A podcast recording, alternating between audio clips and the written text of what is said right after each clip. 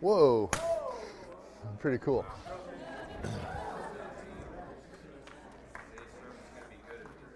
That's that's right. Whoa. All right. Good morning, everyone. So good to be together, worshiping God together. If I haven't met you yet, my name is Jonathan Hupp, and I'm a pastor here with Bluemont. And man, it just really is good to be gathered with friends and in God's presence in a unique way and worshiping Him. And I believe He's got I'm really excited about what um, what we're going to be looking at from from God's Word today. We, you know, I, I've been thinking this past week about just how tumultuous the times are that we live in, and obviously the the Las Vegas incident from from last Monday is just such a tragic event, and it just seems that you know certainly the, the world there's a lot going on from natural disasters to violence to, to all sorts of things. And one thing that is very encouraging to me is that yesterday we did a, a class uh, an old testament survey class. We called it old testament toe dip. And we're just looking through the, the, the history of the old testament. And it's amazing. One of the things that the book of ecclesiastes says is there's nothing new under the sun. And there this, there has been tumult and chaos and all sorts of brokenness in the world from the very beginning. And what's encouraging to me, especially when you look at history, is to see how faithful God has been. You see, it, it shows us how, how depraved and broken people are, but also how faithful God is. And not only in coming through for, for us in our, in our time of need, but also in, in raising up His people to bring answers and bring hope and bring life. And it's, it's really, you know, kind of makes me proud as a, as a Christian to see, like in, in Florida and, and Texas, that the vast majority of people that are bringing relief and help and, and coming into the situation after the hurricane is believers and churches that are mobilizing and giving to help. And that's really our calling, as, our calling as people of God, is to, to have answers for the world. And today we're starting a, a series, we're going to do this month, called History Shapers. And it's, it was, it's inspired by the fact that this month marks 500 years since one of the most impactful events in all of human history the Protestant Reformation. And I remember some of you, many of you were too young, or maybe not even born to remember this, but at the turn of the millennium in 2000, there were a whole bunch of lists of what were the most impactful events and most impactful people of the last millennium, the last 1,000 years.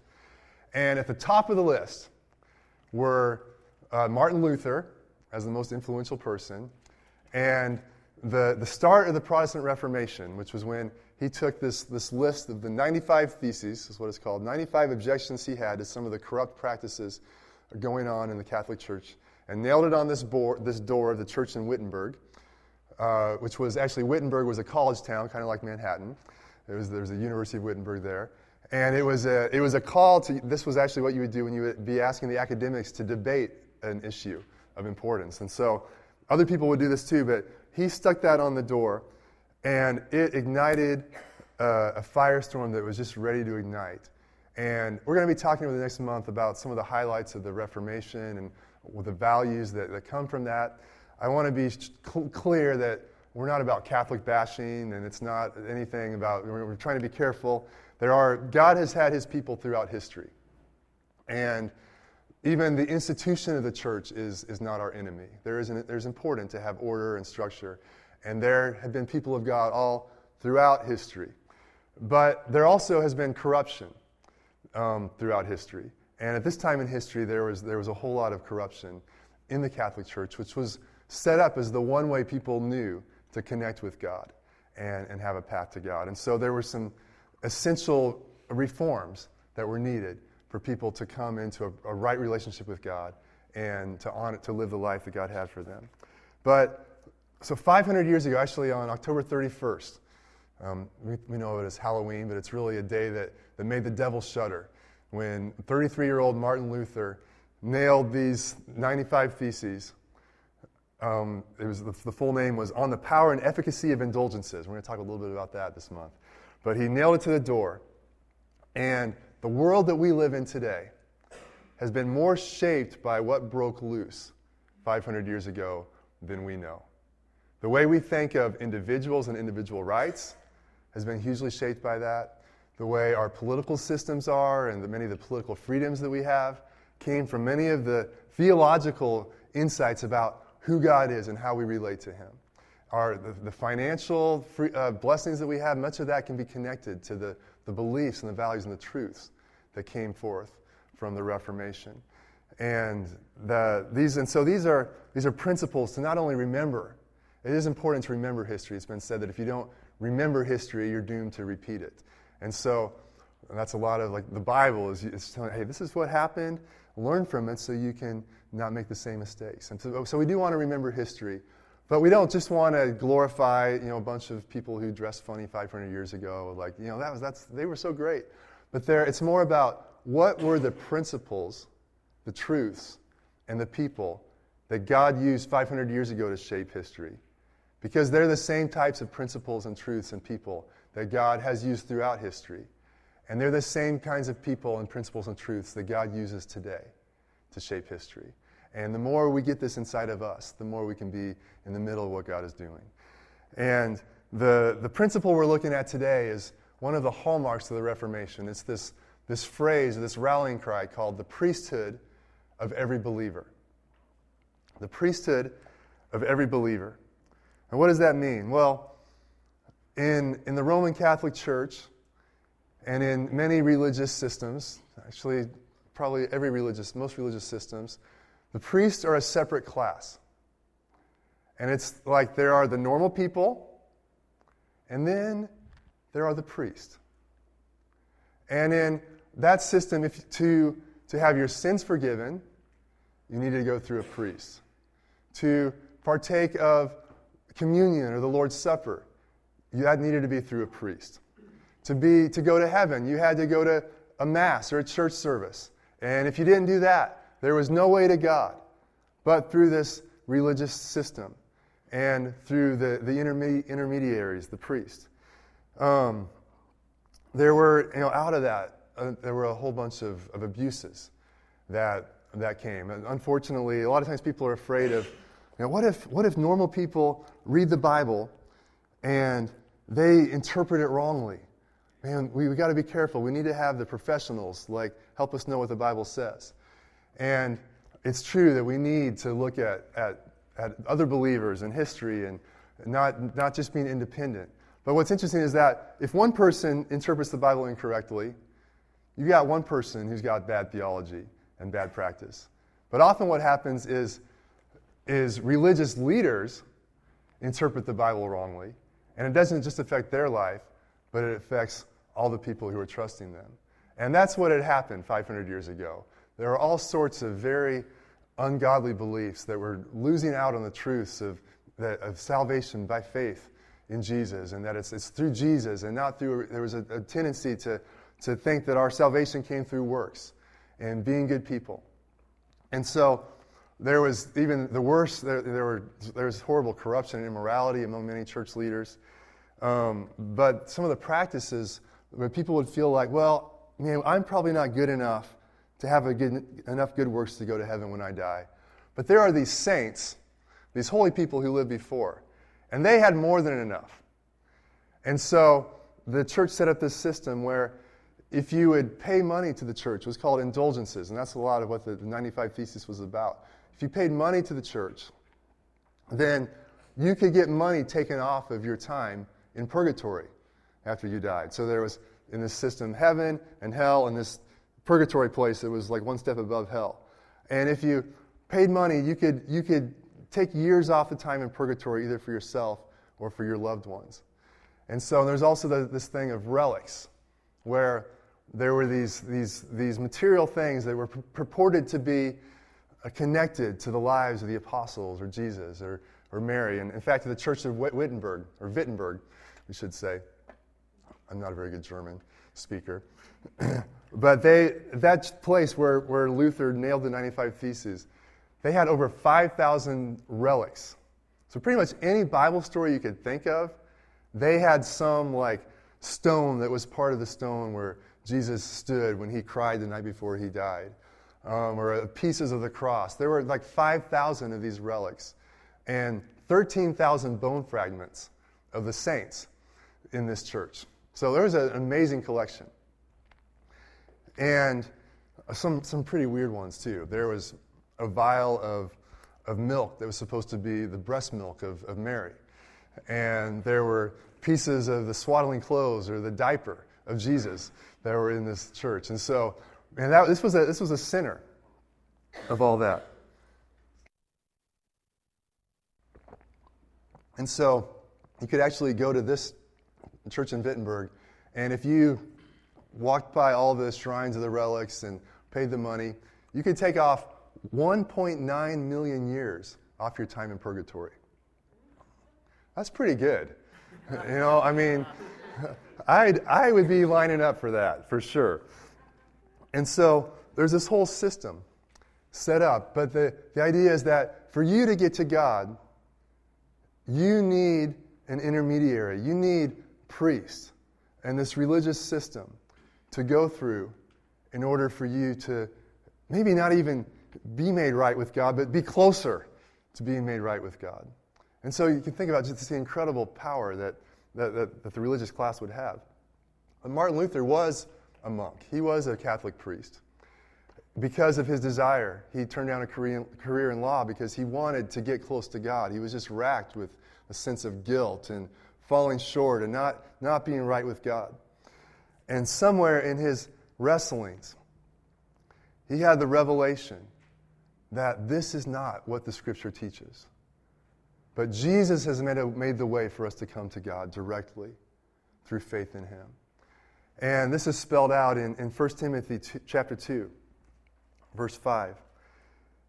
We read, For there is one God and one mediator between God and mankind, the man Christ Jesus, who gave himself as a ransom for all people. There is one God, one mediator, the only one we need to come through to get to God is God Himself, Jesus, who became a man and lived a perfect life and died on the cross so that, to take the place of our sins so that we could know God. There is one mediator. The Bible not only says that, but it says because of what Jesus did, actually, He calls all of us, He calls us priests. In this, in, it's not a special class, but it's, it's what all of us are, are, are identified as. In 1 Peter chapter 2, verse 9, the Apostle Peter writes, and he says, But says to all believers, but you are a chosen people. You are a royal priesthood. You are a holy nation, God's special possession, that you may declare the praises of him who called you out of darkness into his wonderful light. Is saying that the priesthood is not a special class for those who go through years of, of training or seminary and take vows of poverty and chastity, or it's not as it was in the Old Testament, it's one of the tribes of 12, and you had to be a male. But it's like, no, everyone who is adopted into God's family through faith in Jesus is part of this royal priesthood. And that, that's, you can imagine how radical that was to people that had, been, had no idea that there was a way to come to God um, directly in this way. And so, I'm here telling you today that if you're a believer in Jesus, you're a priest. And you may be going like, well, I don't know, like, that I want to be a priest. You know, we have certain stereotypes of priests that maybe, you know, maybe is good, maybe is not. I was thinking about this. It actually reminded me when I was in seventh grade, one thing that boys do in particular is they give each other nicknames, right? We could probably have a lot of fun going around the room and all the different nicknames that we've been called. And for some reason, I always had a lot of nicknames. And in seventh grade, halfway through the year, I moved to this school. It was actually a missionary school in the nation of Taiwan where my parents were serving as missionaries. And so there were a lot of uh, other kids whose parents were missionaries, and there were um, other people who, from the business community. And I got the nickname Priest. They started calling me the Priest. And you know, part of me kind of like wanted to think that that was because like it seemed like I had a close relationship with God and I was a caring individual. But a bigger part of me knew that the connotations of that was just not so glam, not so noble. It was more that I was just a really stiff and awkward individual who seemed unrelatable. In fact, there's a picture here. I had the courage. This is my seventh grade. Um, this is a picture from the yearbook. I'm the dude in the middle, looking really awkward. of course, the only redeeming thing about this is I always, when I saw that picture, I cringed because it's like, oh my goodness, that's so horrible. I, everyone else is cool and I'm awkward. And now I look at it and it's like, actually, everybody was, almost everybody was pretty awkward in that picture.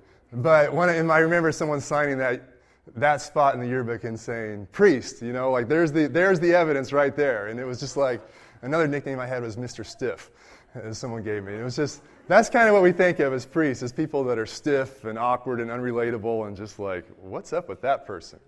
And so that's not the, what we're talking about when we're talking about the priesthood of every believer, all right? You don't have to look like that dude right there to live this out. But there are really two things. What is a priest? Uh, there are two aspects of this, and it's not going to be on the screen. If you're taking notes, this would probably be worth jotting down.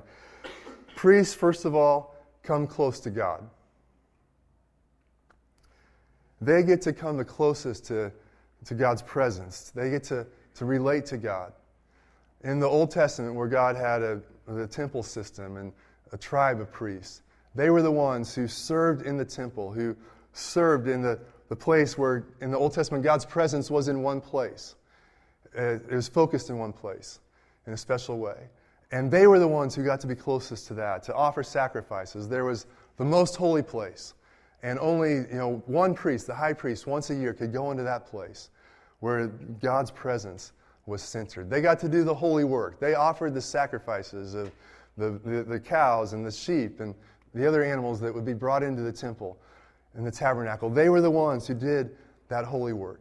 Because of the sense of holy calling, they, they wore special garments. They, they were, there was a higher expectation for their life because they were closer to God in a sense than, than other people. Um, they had to, it was essential that before they would do their work as priests, that they had to offer a sin offering for themselves, of offering a lamb as a sin offering for themselves to, to deal with their own sins and to acknowledge their own sins, and then go and help pre- prepare and uh, deliver the sacrifices for the rest of the people. So priests come close to God, and so that's what God has called us to as, as, a, as the priesthood of every believer, is we are called by the blood of Jesus to come right directly into God's presence that our sins have been atoned for, and we can live a life of, of fellowship and closeness, friendship with God, with nobody in between us that come right up into His presence. Second thing priests are is priests help others connect with God. Now, again, I'm not saying that we have to go through a priest to connect with God because we can connect with God directly. But what a priestly role is, is to help other people experience the, the compassion, the kindness, the, the goodness of God. Um, you know, again, in the Old Testament, people would bring their sacrifices to the priests who would then deliver those. But we don't do that in the same way, but God has called us as his priests to, in a sense, carry his presence to the people around us, to minister to other people his life and his goodness and his forgiveness and his truth. And we, we, we, we connect, we're called to connect with people and help them experience so that they can become priests too and so they can, they can live in their calling more fully. In the Old Testament, the, the priests had this breastplate that they would wear over their chest. And on that breastplate, it would have 12 stones, 12 stones made of precious, precious metals or precious jewels of many different bright colors, vivid colors. And each stone represented one of the 12 tribes of Israel. And there was something about that that like they carried, like they, they the, the people, the lives of the people were close to their hearts. Like they were, there was a, there was a love and a, a closeness to the people. And in this sense of God calling us as a priesthood of all believers, that's the same heart that He gives us. That it's not just our life, but it's, it's having a heart for, for the people around us and carrying that close to us. Um, Jesus is, is in, the, in the New Testament, especially in the book of Hebrews, it talks about how Jesus is our high priest. He is the faithful high priest. And he models this priestly function that we're to carry out. In Hebrews 2.18, it, it says this. It says, For this reason, he, Jesus, had to be make, made like them, the people, fully human in every way, in order that he might become a merciful and faithful high priest in service to God, and that he might make atonement for the sins of the people. So he had to become like us, to identify with us. And then it says in, in chapter 4, verse 15, For we do not have a high priest who's unable to empathize with our weaknesses, but we have one who has been tempted in every way, just as we are, yet he did not sin. Now, that's one of the things you got to love about Jesus. Is that he's not just a God far off going, Yeah, why can't you get it right? What's wrong with you? But he became fully one of us and experienced what we experience and empathizes with us in our weaknesses, in our temptations, in our brokenness. And he knows, not that he wasn't broken, but he experienced the weakness of humanity. And he can be a good priest to us because he knows what it's like to be one of us. And that's the same heart that God gives us as his people to connect with people and help them connect with, with God out of that heart of love. There's, so what's, what's, what, what's the difference between a priesthood of all believers and a, a priestly class? I just want to go through a, a, through a few distinctions. When there's a priestly class, then the role of priest is reserved for a few. That's pretty clear. I said that earlier. It's, you know, there are a few people. You go through the right training, the right, jump through the right hoops. Um, you probably have to be male in most systems. You, in the Old Testament, you had to be part of a certain tribe. Only some people could be a priest. But in priesthood of all believers, it's the identity and the calling of every believer. Doesn't matter what your nationality is, what your ethnicity is, what your gender is. Doesn't matter you could have been a murderer. You could have been a goody two shoes. But it's God, the work that He does to transform you and give you this new identity. In the, in the, old, in the priestly class, priests have closer access to God. They get to be closer. But in the priesthood of all believers, everyone has open access. There's an open door through Jesus that we all have access to Him and come close to Him. And in a priestly class, the priests have a more holy calling. There's, they have a calling, and then there's everybody else. What they do is like, well, that's if you're really spiritual, you're a priest. And then the rest of us, like, you know, we're somewhere underneath that. But in a priesthood of all believers, every life and every occupation is a platform to honor God. And so, whether you're a farmer or a metal worker or a chemist or a teacher or a homemaker, whatever your calling is, that is a calling from God. And it's a place, it's not any less spiritual or any less elevated than even in our, in our Protestant world, than being a pastor or being a missionary. Or every one of us has a calling from God, and every one of us is accountable to honor God fully with that calling. There was a lot that came out of the Reformation talking about this. I want to read one quote from Martin Luther. He said, If you are a craftsman, only look at your tools your needle, your thimble, your beer barrel, your articles of trade, your scales, your measures, and you will find this saying written on them My dear, use me toward your neighbor as you would want him to act toward you in that which is His.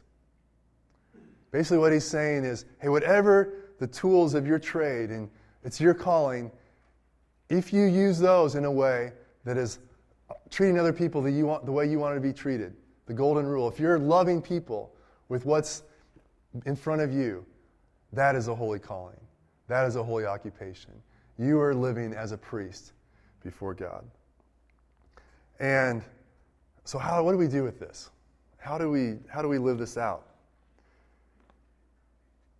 I want to talk just a little bit about the, the amazing story of how the Reformation spread when it first started, because I, I think it's just inspiring and it, it gives a lot of, of insight into how we live out this calling of bringing God's goodness to the world around us. there was, it's amazing how quickly, from the time that those 95 theses were nailed on that door, that the winds of change swept through Europe and swept through the world in an incredibly fast way. One, one person at the time said that hardly 14 days had passed when those propositions were known throughout Germany, and within four weeks, almost all of Christendom was familiar with them. There was something just like, it spread so quickly. And there were a few things behind that. One was that, uh, well, at first they were written in Latin because that was the language of the, of the university or the academy, and it was for scholarly debate. But once Luther and the others realized, oh my goodness, this is, there's something happening here. People need to know this. They quickly translated it to, to German or the, the different vernacular languages of the people. And it, it spread quickly because of that. It's, it's well known that the printing press had been invented not too long before this. And so that aided the spread of these ideas. This, this new technology allowed the written word to be reproduced and, and multiplied quickly and spread. And what uh, not only the 95 Theses, but then there were thousands of pamphlets that were, that were written up, and they would be just short handbills, short, a couple pages, a page or two. And they would run like a run of a thousand of those. And they would just be dispersed. And what would happen is, it wasn't through the, the, the church leaders, so to speak, that most of this spread. But it was, in fact, most people couldn't read. And so what would happen a lot of times is someone would get one, and you would go to the, the marketplace where, where the farmers would come in and people would bring their goods and be doing business. And you would, you, there would be a place to read uh, something of public interest. And so people would read these handbills to the people that were gathered there. And then the merchants would, would spread the news everywhere they went as they were doing business. And the farmers would go back to their communities and tell in their social networks of their, their friends and their family, they would be telling what had happened. And so it was really through these informal social networks that people were getting a revelation of God's truth and telling their friends in an informal, personal way, and things were spreading. And then there were the, the written word that was being produced. And it was fascinating. I mean, the, this, this back and forth, you think you get their debates on Facebook, but it's nothing new. I mean, the reformers were publishing their stuff, and if you read it, it's like, man, they were, they were really, they weren't very nice. I mean, they were calling the Pope all sorts of nasty names, and, and he was the beast and the, the, the Antichrist and the abomination and all this stuff. And then the other side was doing the same thing right back and forth. And so it was a very heated debate that was going on. Um, what's also interesting is there were, uh, it was um, not only the printing press, but there were th- these things called wood blocks where you could take a picture and make it and print with, with, uh, with wood and reproduce artwork that way. And these were, well, go ahead and look at a couple of these. These were, even for, for illiterate people, you could get the idea. So this one was called The Troubled Church in a Sea of Discontent. And so you got a picture of the church on this boat and the, the ocean swirling. And you'd see that, you're like, yeah, that really describes the, the times that we're living in right now. And so these would, again, be multiplied and, and spread all over the place. There's another one here, the devil's bagpipes. This is a picture, I don't know if you can see it, but the person on the left is the devil or a devil. And he's playing these bagpipes. And the, the sack of the bagpipe is a monk's head. And so it's, it's, he's basically saying that the monks are, that what they're teaching and what they're, they're propagating is actually the work of the devil. And these are the nice ones, actually. Many of the, the, the, the wood blocks that I was looking online, they're too explicit to show in church, actually. I mean, they were like pictures of the Pope, who's a half donkey, half prostitute, half snake. I mean, it's like, oh my goodness, like, you can, this is pretty explicit. And so, and they would oftentimes, like this, they would have just a few words written. And so, there would be this image and these words, and that would be what would spread the idea. Is this, does this, like, look familiar to anybody? Like to a current modern form of communication? Uh, it's very similar to a meme, which actually, here's, here's another meme right there. so, but that's, it's crazy that we think like these are new things, but those are the same types of ways that things were spreading. It was also the music. Um, there were ballads that were being written, and ballad, oftentimes what people would do is they would take a, a, a, song that was well known, which would probably be a church song, and they would take, they would make it into a, a beer, beer hall song. And so they would make it a totally secular song. Um, actually, ironically, many of the hymns that we sing today that we think are so holy and sacred, they came the other direction. Like they were b- beer hall songs, and then they put Christian words to them and made it a, a hymn. And so, but many of the ideas of know, this whole priesthood of all believers and access to God, it came through the songs that were being written. And there would be these, these ballads, and again, people would travel around and groups would learn them and sing them. There, there's another picture here that there was a really well known um, guy named Hans Sachs, who was a shoemaker, but he was an incredibly prolific songwriter. And he wrote a bunch of songs that were highlighting the, truths of God and Scripture and faith and grace. And they were spreading all over. He's the guy on, on the right there. And so you'd have, through this, this music, the ideas were spreading all over the place. Um, Luther wrote a few songs. His first, his first ballad was called, and actually I get, I get kind of emotional just hearing this, this title. It was called We Are Starting to Sing a New Song. And he wrote this, this ballad just about, man, there's a new song, there's a new freedom, there's a new just revelation of who God is and what He's done for us. And he wrote a song to, to encapsulate that, and it spread. Um, we, we think many of us, his most famous song is A Mighty Fortress is Our God which is a, you know, a bulwark of, of the church and singing. But many of these were, were simpler, uh, more, more popular ballads.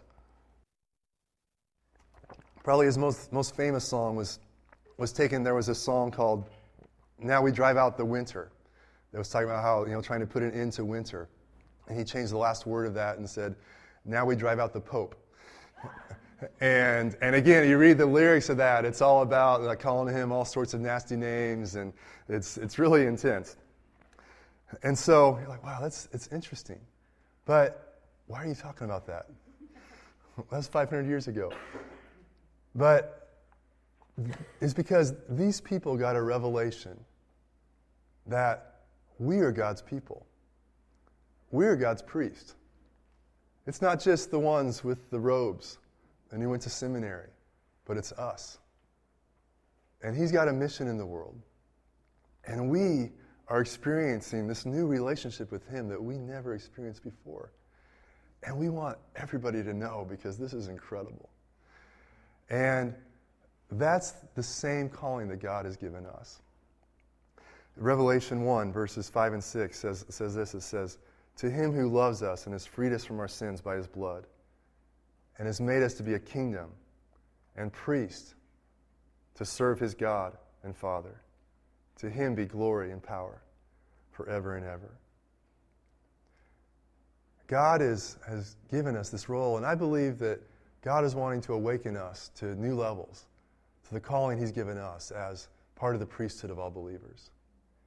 He's wanting to, to use you to not only be awakened, but to awaken others to their priestly calling. And you know, the issues of our day are very different from the issues 500 years ago. It's probably the opposite. You know, back then it was the church was corrupt and had all the power, and there was, you know, was a corruption of religion. Today it's more godlessness and lawlessness. And I mean, I look at the events from Las Vegas this past week, and I go, you know, one of the questions is, well, in a culture that says separation of of God and everything else, and we can't say that one truth is better than others, why shouldn't a person murder other people?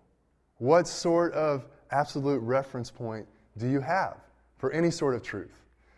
You know, the truths that need to come forth to our generation are, are different than the ones from 500 years ago, but they all tie back to God and His Word and the answers that He has for people and, in the times in which we live. And so God is is wanting to, to use his, us, and he is doing this, but he's using his people to awaken the world to different issues, to what's going on in the world today, and to be bringing the truth and bringing the, the grace of God and the life of God to address those issues. And you, know, you may not be dressing up like if someone in the 1500s or playing one of those lutes or whatever instruments they have, but God is giving us creativity and wants to give you creativity to carry out that calling in different ways. And so, what do you do with this? I just want to wrap up with, with a couple next steps. And I think these are pretty cool, actually. Of all the next steps I've ever given you, I, these are maybe my favorite. Right here. Number one, this week, this would be a great, this would be a great next step to do this week, is have the most honest conversation with God you've ever had. How's that sound? Yeah, a lot of times we don't do, we, we, we, there's this, this middle, this hesitation about coming before God completely real and honest because of the sense of, am I really okay? What about this? What about that? What about, I mean, we're not sure about your character, whatever it would be. But God has made the way through Jesus for us to come right into his presence, confident in him. And I encourage you to have the most honest conversation with God you've ever had this week. To say, man, God, this is what's going on. This is what I have a question about. This is, man, these are my dreams. Lord, this is what I want to see. Whatever it looks like, to come before Him as a priest and have a conversation. See what He has to say. Open up your heart to Him. The second next step, and you can do as many of these or as few of these as you want, the second would be to tell someone something about God that thrills you. Yeah, like in the Reformation, like they were, what the engine of all this was just the excitement. Like, wow, this is amazing. There is a freedom that we've never experienced before. There's a hope and a destiny and a purpose and a calling. And that's what God is like, and that's what He has for us. And they were so excited, they couldn't help spreading it everywhere around us. And that's the same sort of spirit that we should have. And if you're like, well, I don't know if there's anything about God that thrills me, then maybe you should, you should need to focus on number one have an honest conversation with God. But you know, like someone told me a long time ago that you know, if, if you're not on fire for God, it's because your wood is wet. It's not because the fire is not fiery enough or awesome enough. It's because there's something in you that hasn't realized it's, that it needs to get inflamed, get, get caught on fire by Him.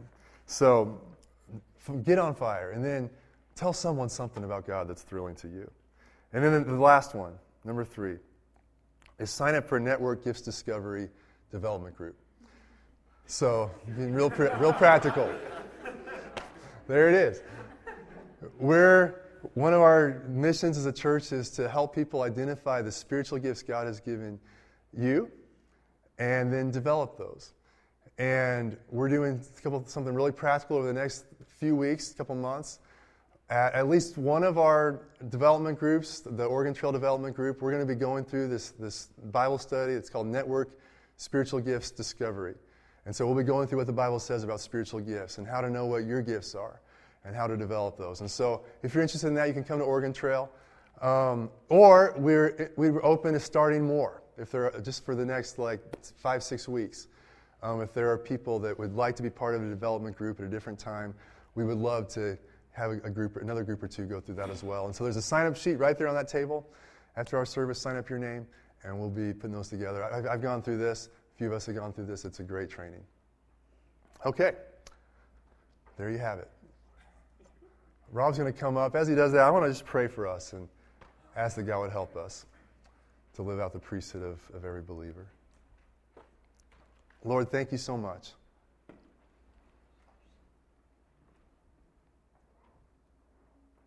Thank you for the open access we have with you. Thank you for the, the honor and the freedom and the dignity you give us through Jesus. Lord, I pray this morning that miraculously you would bring revelation and just welling up on the inside of our hearts to know, yeah, this is who God has made me. This is the calling He's given me. This is how He views me. I have open access with Him. And a calling to help others experience that too. Lord, we thank you for that. If there's anyone here this morning that hasn't come in to, to that relationship with you yet, Lord, I pray that you would help them to take that step and experience fully everything you have for them. Lord, we thank you for this in Jesus' name. Amen.